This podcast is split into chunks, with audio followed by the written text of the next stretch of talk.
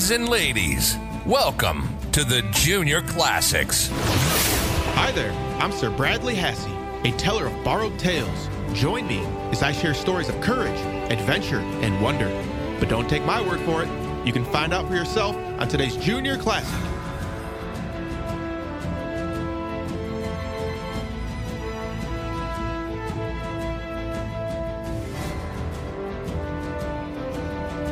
Hello there, junior scholars. My name is Sir Bradley Hasse, guardian of the written word and your guide through the Junior Classics.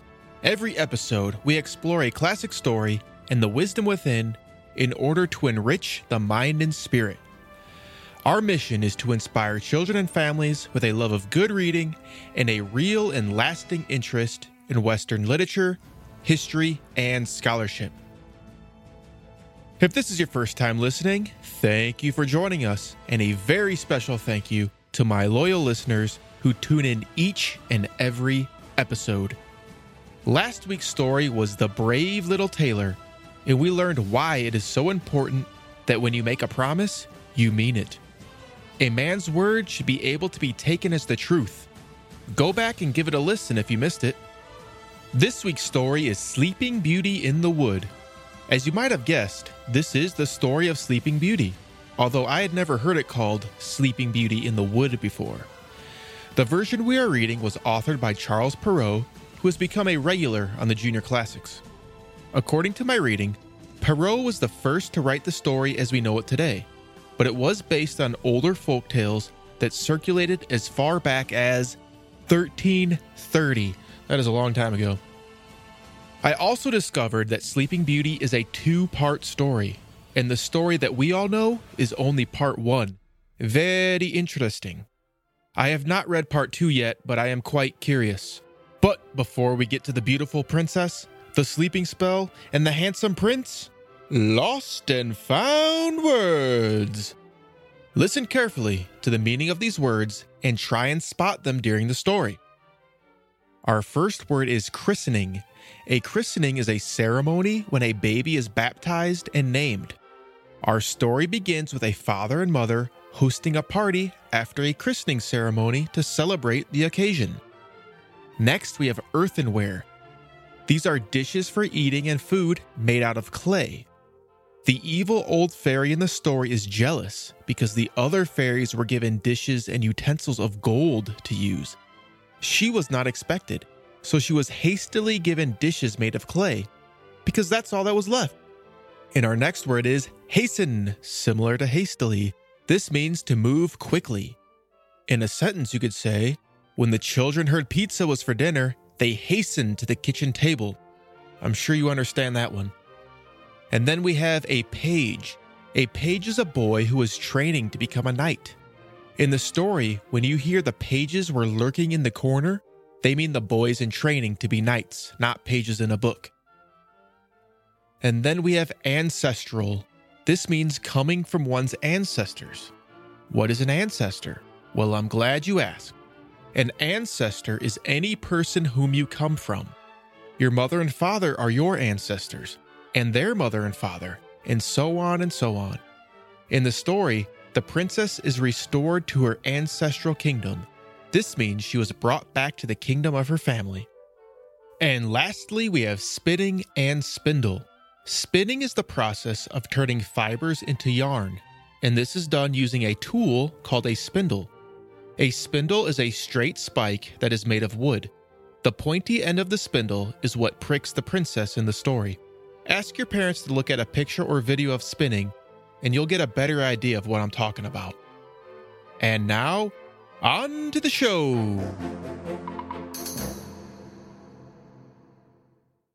I want you to imagine there is a family who just had a new baby. To celebrate their new child, they're hosting a great party and are inviting all their friends and people who are important to them. At one time, you knew this family and would probably have been invited.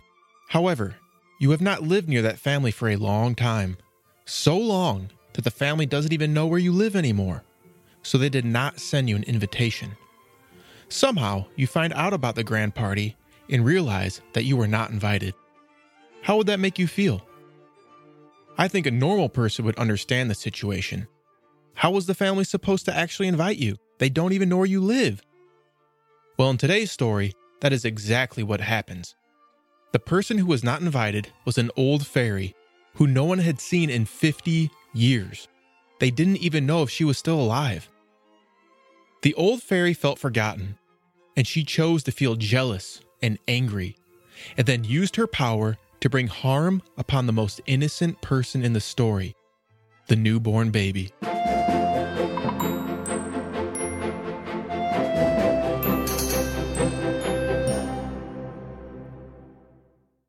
The Sleeping Beauty in the Wood by Charles Perrault.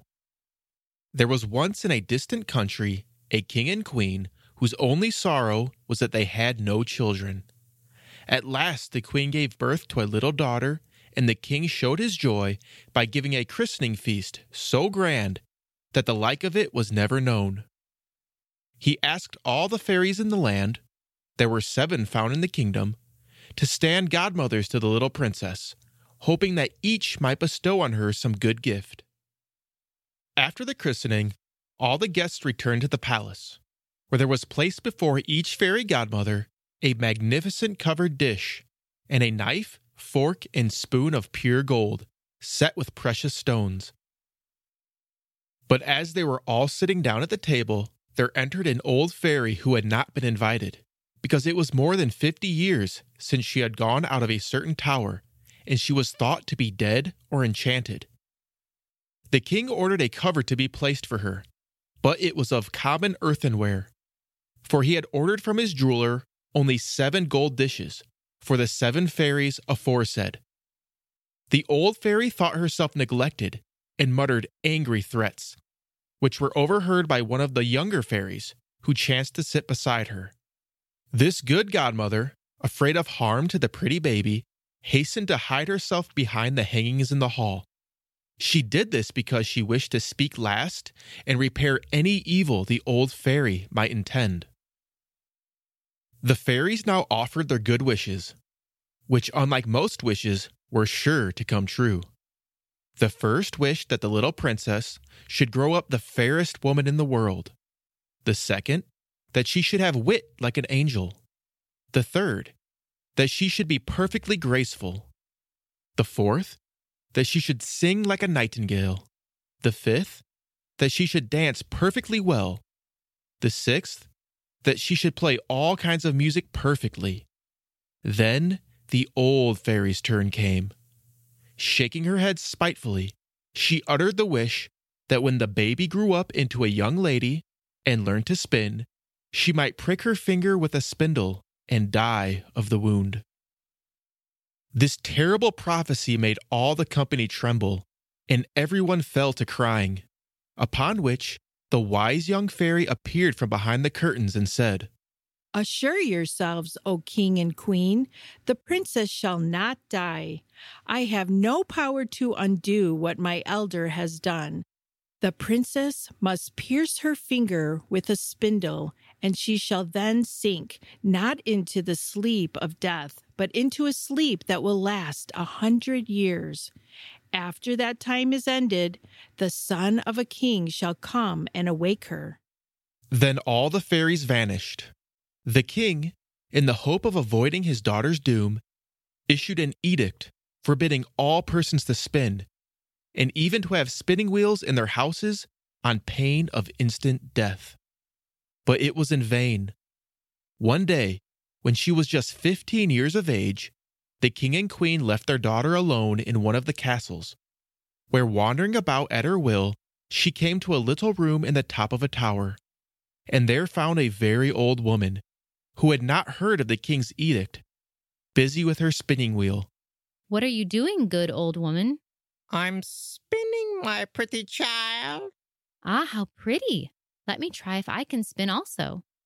She had no sooner taken up the spindle than, being hasty and unhandy, she pierced her finger with the point. Though it was so small a wound, she fainted away at once and dropped on the floor. The poor old woman called for help.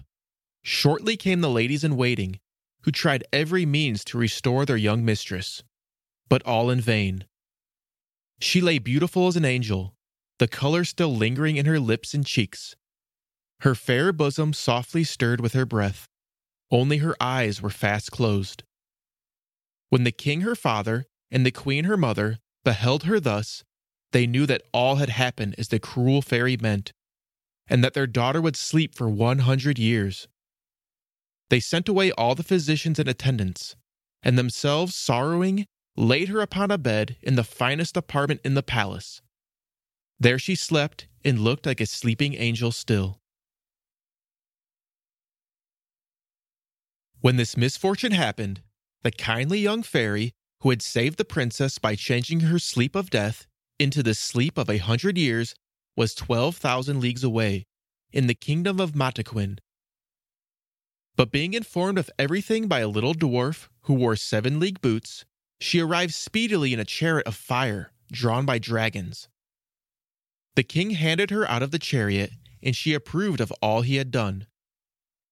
Then, being a fairy of great common sense and foresight, she thought that the princess, awakening after a hundred years in this old castle, might not know what to do with herself if she found herself alone. Accordingly, she touched with her magic wand everybody and everything in the palace, except the king and queen. Governesses, ladies of honor, waiting maids, gentlemen ushers, cooks, kitchen girls, pages, footmen, even the horses that were in the stables and the grooms that attended them.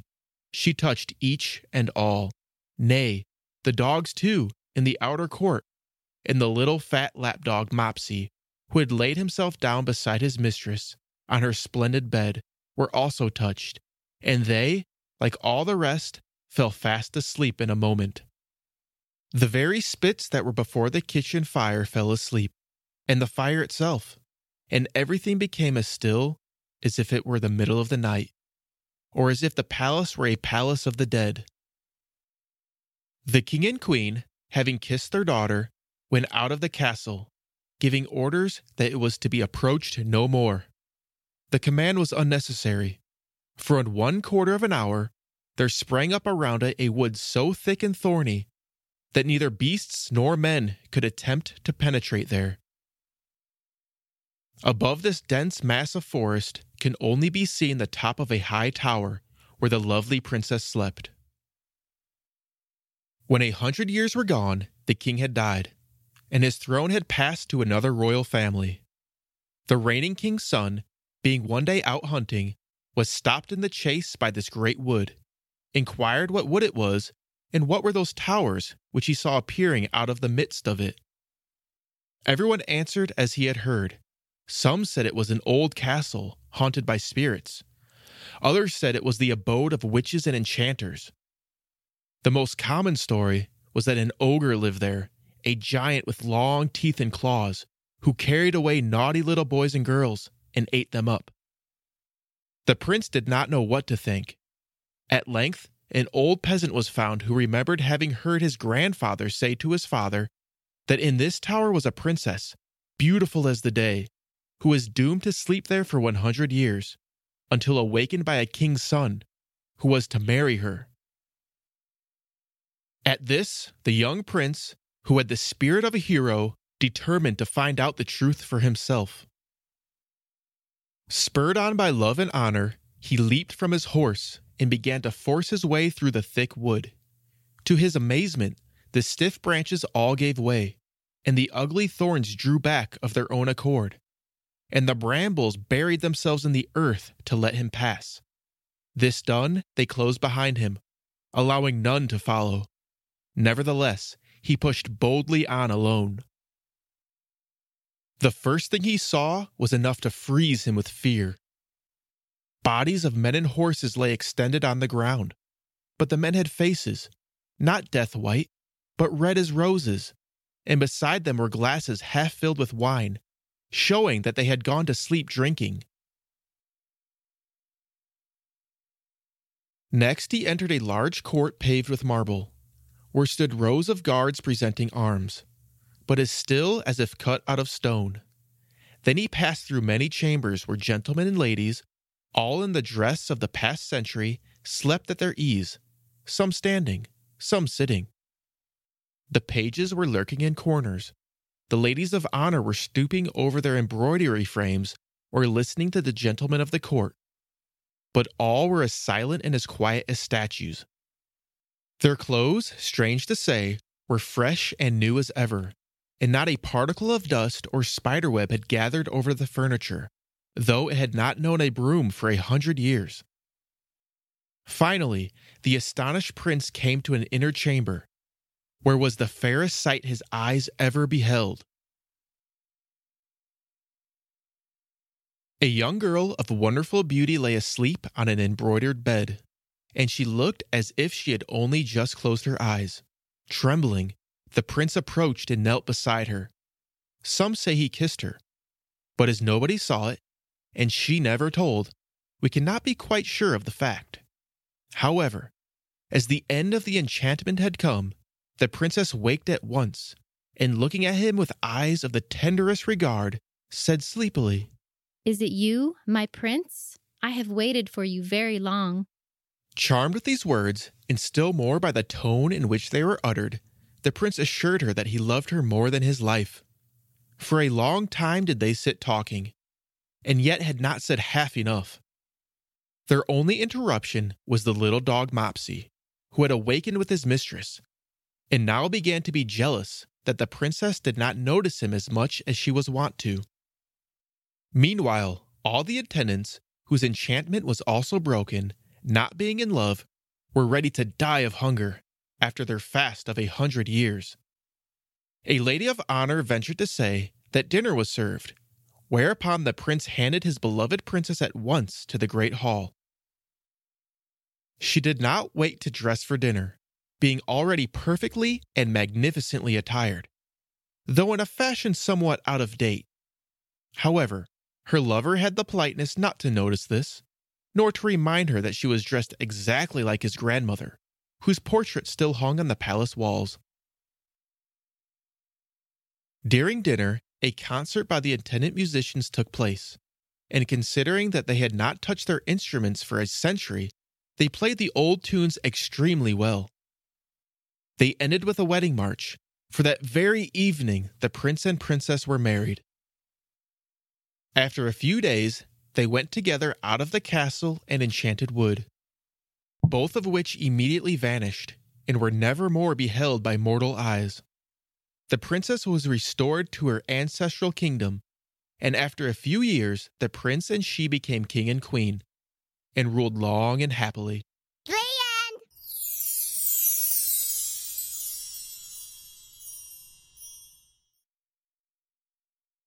When people think about Sleeping Beauty, they usually remember the scene when the prince kisses the princess and wakes her up. And for good reason. This is the moment when true love defeats the evil curse. But why was that scene necessary? And what makes the story so interesting to begin with? It started because of the ultimate party pooper.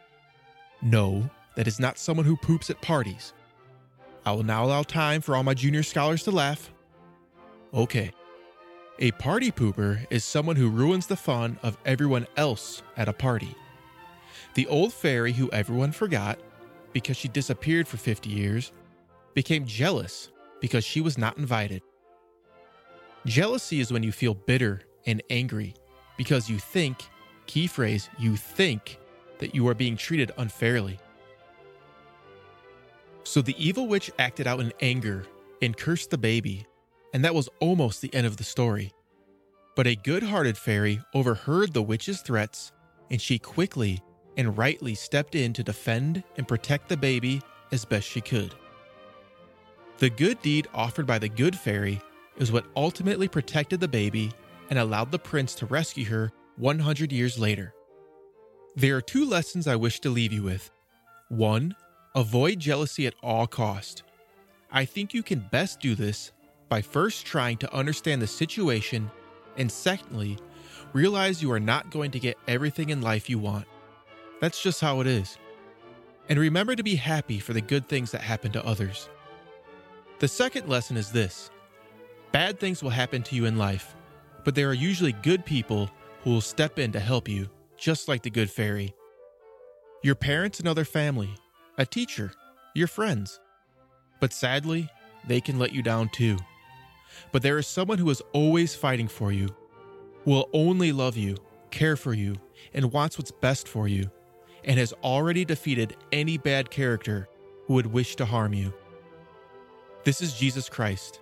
He fought and defeated the ultimate evil fairy once and for all. You can always rely on him for protection. Until next time, junior scholars, be brave, be loyal, and speak the truth. Now, for you parents out there, I want you to understand why we are doing this, what we are trying to achieve, and how you can help us. This is a rescue operation to preserve the classics and the wisdom within before it is lost forever. Our goal is to inspire children with a love of good reading by safeguarding and breathing new life into the greatest stories in history and empower you, the parents, with a resource you can trust to enrich your child's mind and spirit. We don't want these stories and the wisdom within to be forgotten, so our children don't have to learn these lessons on their own. The most important thing you can do for us is to spread the message and tell others about these stories and what we are doing. If you want to donate, we would love that as well. My promise is that 100% of donations will go to building the impact and quality of the Junior Classics. If you have feedback and thoughts on how we can do things better, please send an email to the thejuniorclassics at gmail.com. Thanks for listening to the Junior Classics. Thank you.